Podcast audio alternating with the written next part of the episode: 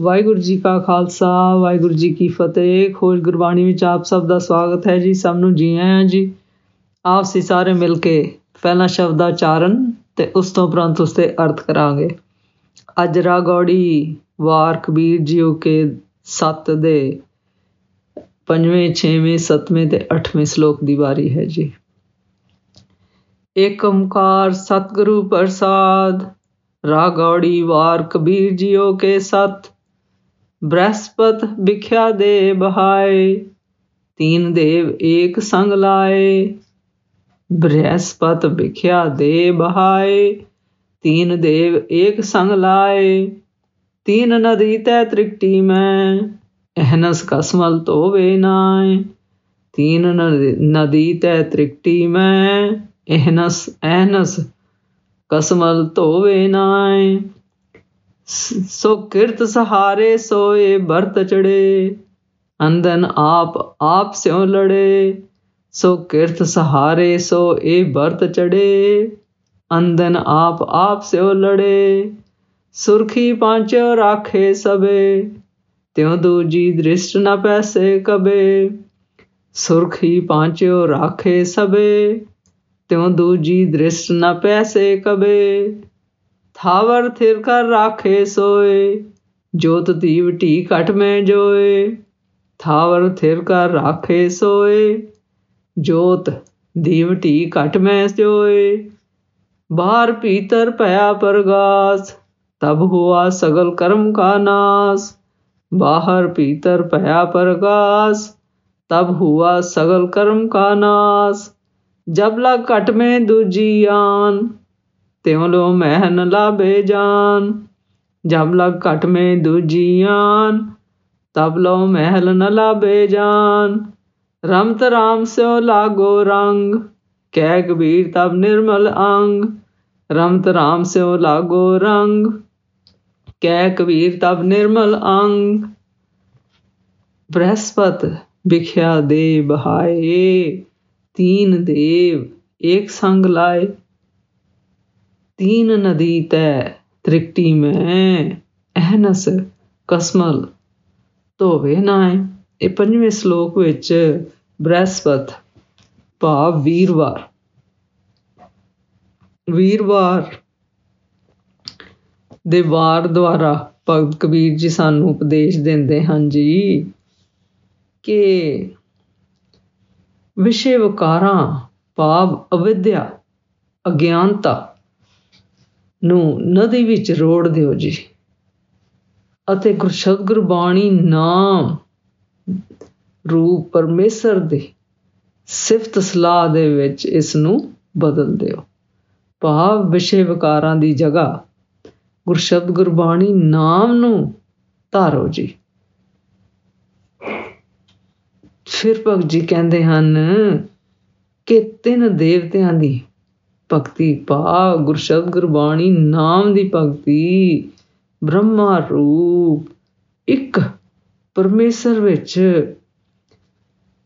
ਸਮਾਉ ਜੀ।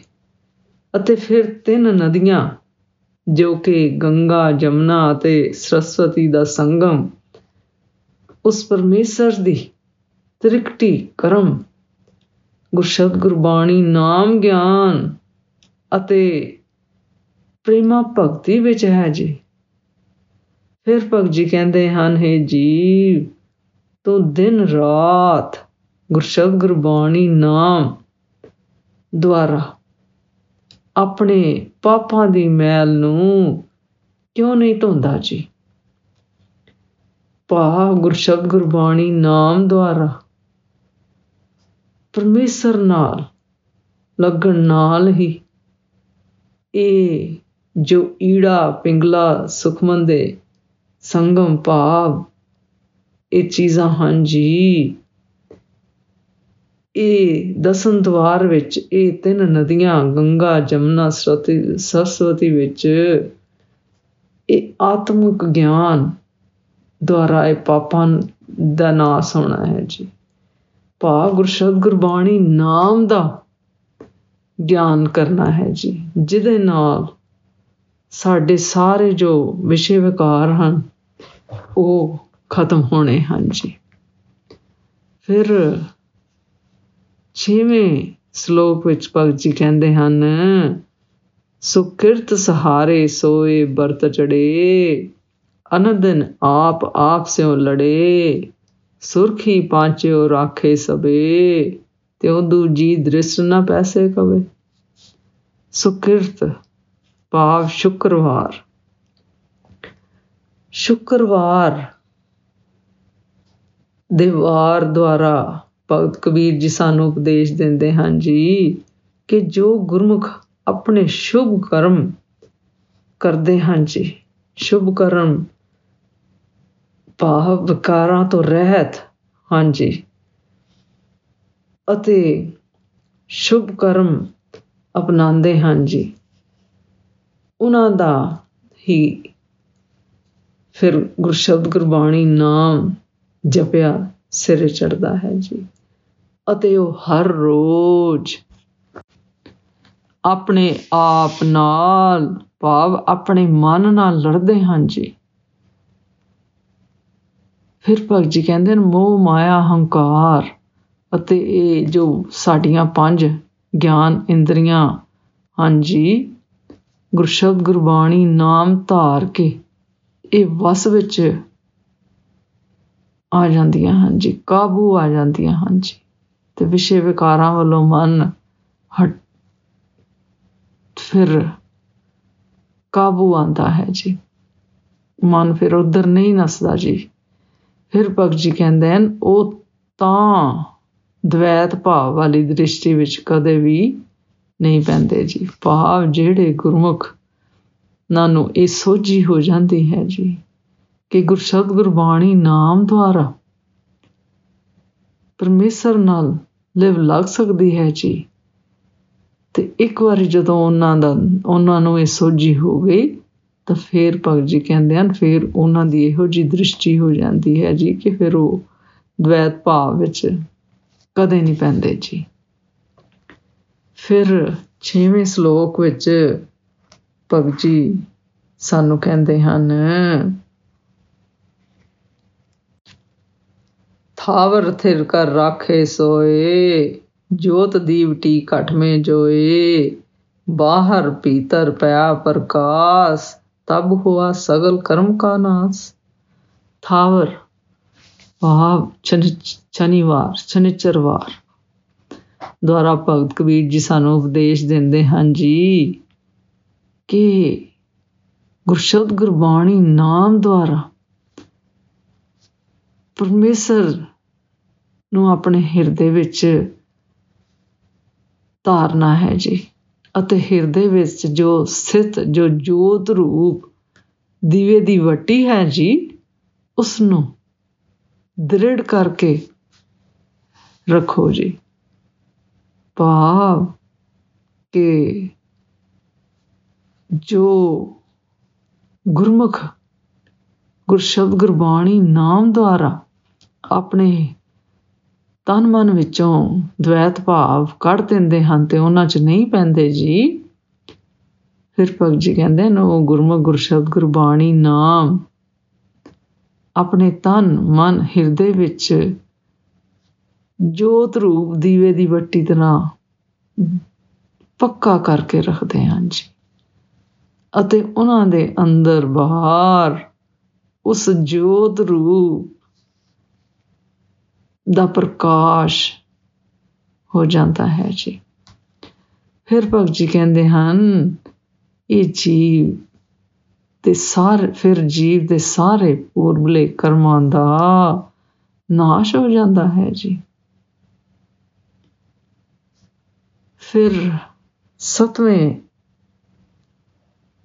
ਅਠਵੇਂ ਸੌਰੀ ਜੀ ਅਠਵੇਂ ਸ਼ਲੋਕ ਵਿੱਚ ਭਗਤ ਜੀ ਕਹਿੰਦੇ ਹਨ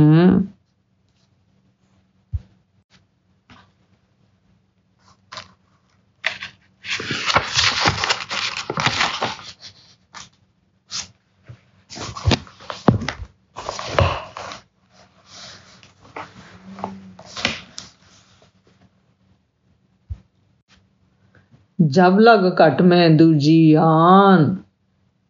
ਤਿਉ ਲਿਓ ਮਹਿਲ ਨ ਲਾਬੇ ਜਾਨ। ਰਮਤ ਰਾਮ ਸਿਓ ਲਾਗੋ ਰੰਗ। ਕਹਿ ਕਬੀਰ ਤਾਂ ਨਿਰਮਲ ਅੰਗ। 8ਵੇਂ ਸ਼ਲੋਕ ਵਿੱਚ ਭਗਤ ਜੀ ਸਾਨੂੰ ਉਪਦੇਸ਼ ਦਿੰਦੇ ਹਨ ਜੀ ਕਿ ਜੀਵ ਦੇ ਹਿਰਦੇ ਵਿੱਚ ਜਦੋਂ ਦ્વੈਤ ਭਾਵ ਦੀ ਅਧੀਨਗੀ ਨਹੀਂ ਰਹਿੰਦੀ ਜੀ, ਤਾਂ ਫਿਰ ਹੀ ਇਸ ਦਾ ਮਨ ਨਿਰਮਲ ਹੁੰਦਾ ਹੈ ਜੀ। ਪਰ ਜੇ ਜੀਵ ਦੇ ਅੰਦਰ ਦ્વੈਤ ਭਾਵ ਦੀ ਅਧੀਨਗੀ ਹੈ, ਉਦੋਂ ਤੱਕ ਇਹ ਜੀ ਪਰਮੇਸ਼ਰਤਾ ਦੇ ਮੈਂ ਈਸ਼ਵਰੀ ਮਹਿਲ ਵਿੱਚ ਨਹੀਂ ਜਾ ਸਕਦਾ ਜੀ। ਫਿਰ ਭਗਤ ਜੀ ਕਹਿੰਦੇ ਹਨ ਕਿ ਜਦੋਂ ਤੱਕ ਗੁਰਸ਼ਬਦ ਗੁਰਬਾਣੀ ਨਾਮ ਦਾ ਸਿਮਰਨ ਕਰਦਿਆਂ ਕਰ ਕਰਕੇ ਇਹ ਪਰਮੇਸ਼ਰ ਨਾਲ ਪਿਆਰ ਇਸ ਦਾ ਲੱਗ ਲੱਗ ਜਾਂਦਾ ਹੈ ਜੀ। ਫਿਰ ਭਗਤ ਕਬੀਰ ਜੀ ਸਾਨੂੰ ਕਹਿੰਦੇ ਹਨ, ਤਦ ਉਹਨਾਂ ਦੇ ਸਾਰੇ, ਉਸ ਮਨੁੱਖ ਦੇ ਜੀਵ ਦੇ ਸਾਰੇ ਅੰਗ ਨਿਰਮਲ ਹੋ ਜਾਂਦੇ ਹਨ ਜੀ। ਭਾਵ ਪਵਿੱਤਰ ਹੋ ਜਾਂਦੇ ਹਨ ਜੀ। ਭਾਵ 8ਵੇਂ ਸ਼ਲੋਕ ਵਿੱਚ ਭਗਤ ਜੀ ਕਹਿੰਦੇ ਹਨ ਕਿ ਜਦੋਂ ਸਾਨੂੰ ਵਿਸ਼ੇ ਵਿਕਾਰਾਂ ਤੇ ਦ્વੈਤ ਭਾਵਾਂ ਦੀ ਅਧੀਨਗੀ ਨਹੀਂ ਰਹਿੰਦੀ, ਅਧੀਨਗੀ ਨਹੀਂ ਰਹਿੰਦੀ, ਭਾਵ ਸਾਡੇ ਅੰਦਰੋਂ ਖਤਮ ਹੋ, ਅੰਦਰੋਂ ਬਾਹਰੋਂ ਖਤਮ ਹੋ ਜਾਂਦੇ ਹਨ ਜੀ। ਅਤੇ ਸਾਡਾ ਤਨ, ਮਨ ਪਰਮੇਸ਼ਰ ਦੇ ਗੁਰਸ਼ਬਦ ਗੁਰਬਾਣੀ ਨਾਮ ਨੂੰ ਦਿਨ ਰਾਤ ਸਿਮਰਦਾ ਹੈ ਜੀ। ਅਤੇ ਤਨ, ਮਨ ਹਿਰਦੇ ਵਿੱਚ ਵਸ ਜਾਂਦਾ ਹੈ ਜੀ। ਫਿਰ ਭਗਤ ਜੀ ਕਹਿੰਦੇ ਹਨ ਉਹਨਾਂ ਗੁਰਮੁਖਾਂ ਦੇ ਸਰੀਰ, ਅੰਗ ਨਿਰਮਲ ਹੋ ਜਾਂਦੇ ਹਨ ਜੀ। ਉਹ ਭਾਵ, ਉਹ ਪਵਿੱਤਰ ਸਰੀਰ ਵਾਲੇ ਹੋ ਜਾਂਦੇ ਹਨ ਜੀ। ਇਹਨਾਂ ਸ਼ਲੋਕਾਂ ਦਾ ਸਾਰ, ਇਸ ਬਾਣੀ ਦਾ ਸਾਰ ਇਹ ਹੈ ਜੀ, ਭਗਤ ਕਬੀਰ ਜੀ ਸਾਨੂੰ ਦੱਸਦੇ ਹਨ ਜੀ ਕਿ ਹਫ਼ਤੇ ਦੇ 7 ਵਾਰਾਂ ਦੇ ਆਰੰਭ ਵਿੱਚ ਭਗਤ ਕਬੀਰ ਜੀ ਨੇ ਸਾਨੂੰ ਸੰਕਲਪਾਂ, ਵਿਕਲਪਾਂ ਦੀ ਵਾਸ਼ਨਾ ਨੂੰ ਰੋਕ ਕੇ ਗੁਰਸ਼ਬਦ ਗੁਰਬਾਣੀ ਨਾਮ ਪ੍ਰੇਮਾ ਭਗਤੀ ਕਰਨ ਦਾ ਉਪਦੇਸ਼ ਦਿੱਤਾ ਹੈ ਜੀ। ਅਤੇ ਫਿਰ ਜਿਹੜੇ ਗੁਰਮੁਖ ਇਸ ਉਪਦੇਸ਼ ਤੇ ਅਮਲ ਕਰਦੇ ਹਨ ਜੀ, ਉਹਨਾਂ ਦੇ ਅੰਦਰ ਗੁਰਸ਼ਬਦ ਗੁਰਬਾਣੀ ਨਾਮ ਰੂਪ ਅੰਮ੍ਰਿਤ ਰਸ ਪੈਦਾ ਹੁੰਦਾ ਹੈ ਜੀ, ਭਾਵ ਅੰਮ੍ਰਿਤ ਰਸ ਪੈਦਾ ਹੁੰਦਾ ਹੈ ਜੀ, ਭਾਵ ਆਤਮਿਕ ਆਨੰਦ, ਸੁਖ ਮਿਲਦਾ ਹੈ, ਪ੍ਰਾਪਤ ਹੁੰਦਾ ਹੈ ਜੀ। ਫਿਰ ਭਗਤ ਜੀ ਕਹਿੰਦੇ ਨੇ ਤੇ ਫਿਰ ਪੰਜਾਂ ਵਿਕਾਰਾਂ ਉਤੇ ਗੁਰਸ਼ਬਦ ਗੁਰਬਾਣੀ ਨਾਮ ਤਨ ਮਨ ਵਿੱਚ ਵਸਾ ਕੇ ਕਾਬੂ ਪਾਉਣ ਨਾਲ ਹੀ ਇਹ ਅਖੰਡਾਕਾਰ ਇੱਕ ਰਸ ਰਹਿੰਦੀ ਹੈ ਜੀ। ਫਿਰ ਭਗਤ ਜੀ ਕਹਿੰਦੇ ਹਨ ਕਿ ਬਿਰਤੀ ਲੈ ਘਰ-ਬਾਰ ਇੱਕੋ ਜਿਹਾ ਬਣ ਜਾਂਦਾ ਹੈ ਜੀ। ਫਿਰ ਉਸ, ਉਹਨਾਂ ਦੀ ਬਿਰਤੀ ਜੋ ਹੈ, ਇੱਕ ਰਸ ਭਾਵ, ਫਿਰ ਘਰ ਬਾਰ ਭਾਵ, ਉਹਨਾਂ ਨੂੰ ਸਾਰੇ ਪਾਸੇ ਫਿਰ ਇੱਕੋ ਜਿਹਾ ਹੀ ਲੱਗਦਾ ਹੈ ਜੀ। ਉਹਨਾਂ ਨੂੰ ਦ્વੈਤ ਭਾਵ ਚੋਂ ਨਹੀਂ ਬੰਦੇ ਜੀ ਫਿਰ। ਉਹਨਾਂ ਨੂੰ ਪਰਮੇਸ਼ਰ ਦੀ ਸੋਝੀ ਹੋ ਜਾਂਦੀ ਹੈ ਜੀ। ਅਤੇ ਨਾ ਹੀ ਉਹ ਗੁਰਮੁਖ ਲੁਕ ਛਿਪ ਕੇ ਜਾਂ ਗੁਫਾਵਾਂ ਦੇ ਵਿੱਚ ਜਾ ਕੇ ਭਗਤੀ ਕਰਦੇ ਹਨ ਜੀ। ਭਗਤ ਜੀ ਕਹਿੰਦੇ ਹਨ ਨਿਰਮਲ ਹਿਰਦੇ ਦੀ ਇਹੋ ਨਿਸ਼ਾਨੀ ਹੈ ਜੀ। ਫਿਰ ਭਗਤ ਜੀ ਕਹਿੰਦੇ ਹਨ, ਜਦ ਮੂੰਹ ਦਾ ਕਮਲ ਸਿੱਧਾ ਹੋ ਜਾਂਦਾ ਹੈ ਜੀ, ਭਾਵ ਤੁਹਾਡਾ ਹਿਰਦਾ ਪਵਿੱਤਰ ਹੋ ਜਾਂਦਾ, ਗੁਰਸ਼ਬਦ, ਗੁਰਬਾਣੀ, ਨਾਮ ਤਨ, ਮਨ ਚ ਵਸਾ ਕੇ ਪਵਿੱਤਰ ਹੋ ਜਾਂਦਾ ਹੈ ਜੀ, ਤਾਂ ਫਿਰ ਸੁਭਾਵਕ ਹੀ ਸਾਰੇ ਸਰੀਰ ਵਿੱਚ ਖੇੜਾ ਆ ਜਾਂਦਾ ਹੈ ਜੀ। ਭਾਵ ਜਦੋਂ ਗੁਰਮੁਖ ਤਨ ਮਨ ਵਿੱਚ ਸ਼ਬਦ ਗੁਰਬਾਣੀ ਨਾਮ ਵਸਾ ਲਵੇ, ਤਾਂ ਉਹਨਾਂ ਦੇ ਸਾਰੇ ਸਰੀਰ ਨਿਰਮਲ ਪਵਿੱਤਰ ਹੋ ਜਾਂਦਾ ਹੈ ਜੀ। ਫਿਰ ਭਗਤ ਜੀ ਕਹਿੰਦੇ ਸਰੀਰ ਨੂੰ ਪਾਣੀ ਨਾਲ ਧੋਣ ਨਾਲ ਕੁਝ ਨਹੀਂ ਬੰਦਾ ਜੀ। ਪਾਣੀ ਨਾਲ ਪਾਪ ਤੇ ਵਿਸ਼ੇ ਵਿਕਾਰ ਨਹੀਂ ਹਟਣੇ ਜੀ, ਅਤੇ ਨਾ ਹੀ ਸੁਰਤ ਗੁਰਸ਼ਬਦ ਗੁਰਬਾਣੀ ਨਾਮ ਨਾਲ ਲੱਗਣੀ ਹੈ ਜੀ। ਇਸ ਤਰ੍ਹਾਂ ਦਾ ਤਿੰਨ ਤਿੰਨ ਇਸ਼ਨਾਨਾ ਹੈ ਜੀ, ਇਹਦਾ ਕੋਈ ਫਾਇਦਾ ਨਹੀਂ ਜੀ। ਜਿਹੜੇ ਗੁਰਮੁਖ ਆਪਣੀਆਂ ਇੰਦਰੀਆਂ ਨੂੰ, ਵਿਸ਼ਿਆਂ ਦੂਰ ਕਰਦੇ ਹਨ ਤੇ ਆਪਣੇ ਨੇੜੇ ਸਪਰਸ਼ ਨਹੀਂ ਹੋਣ ਦਿੰਦੇ, ਉਹ ਦ્વੈਤ ਭਾਵਾਂ 'ਚ ਨਹੀਂ ਬੰਦੇ ਜੀ। ਤੇ ਜਦੋਂ ਦ્વੈਤ ਭਾਵ ਤੋਂ ਛੁਟਕਾਰਾ ਹੋ ਗਿਆ, ਤਾਂ ਮਾਨੋ ਤਨ ਮਨ ਹਿਰਦੇ ਵਿੱਚ ਗੁਰਸ਼ਬਦ ਗੁਰਬਾਣੀ ਨਾਮ ਰੂਪ ਰੱਬੀ ਜੋਤ ਦਾ ਪ੍ਰਕਾਸ਼ ਹੋ ਗਿਆ ਸੀ। ਸੋ ਸਿਧਾਂਤ ਇਹ ਹੈ ਜੀ ਕਿ ਗੁਰਸ਼ਬਦ ਗੁਰਬਾਣੀ ਨਾਮ ਸਿਮਰਨ ਨਾਲ ਹੀ ਮਨ ਅਤੇ ਤਨ ਹਿਰਦਾ ਸ਼ੁੱਧ ਹੁੰਦਾ ਹੈ ਜੀ। ਬਸ ਪਰਮੇਸ਼ਰ ਨਾਲ ਇਕਮਿਕ ਹੋਣ ਦੀ, ਲਿਵ ਲਗਾਉਣ ਦੀ ਇਹੋ ਹੀ ਇੱਕ ਜੁਗਦੀ ਹੈ ਜੀ। ਅੱਜ ਭਗਤ ਜੀ ਦੇ ਬਾਣੀ ਦਾ ਅਖੀਰਲਾ ਇਹ ਅਖੀਰਲੇ ਸ਼ਲੋਕ ਹਨ ਜੀ। ਇੱਥੇ ਭਗਤ ਕਬੀਰ ਜੀ ਦੀ ਵਾਰ ਖਤਮ ਹੁੰਦੀ ਹੈ ਜੀ। ਅੱਜ ਦਾ ਵਿਚਾਰ ਕਰਦਿਆਂ ਮੇਰੇ ਕੋਲ ਅਨੇਕਾਂ ਭੁੱਲਾਂ ਹੋਈਆਂ ਹੋਣਗੀਆਂ। ਉਸ ਵਾਸਤੇ ਮੈਂ ਖਿਮਾ ਦੀ ਜਾਚ ਖਾਂ ਜੀ ਵਾਹਿਗੁਰੂ ਜੀ ਕਾ ਖਾਲਸਾ, ਵਾਹਿਗੁਰੂ ਜੀ ਕੀ ਫਤਿਹ।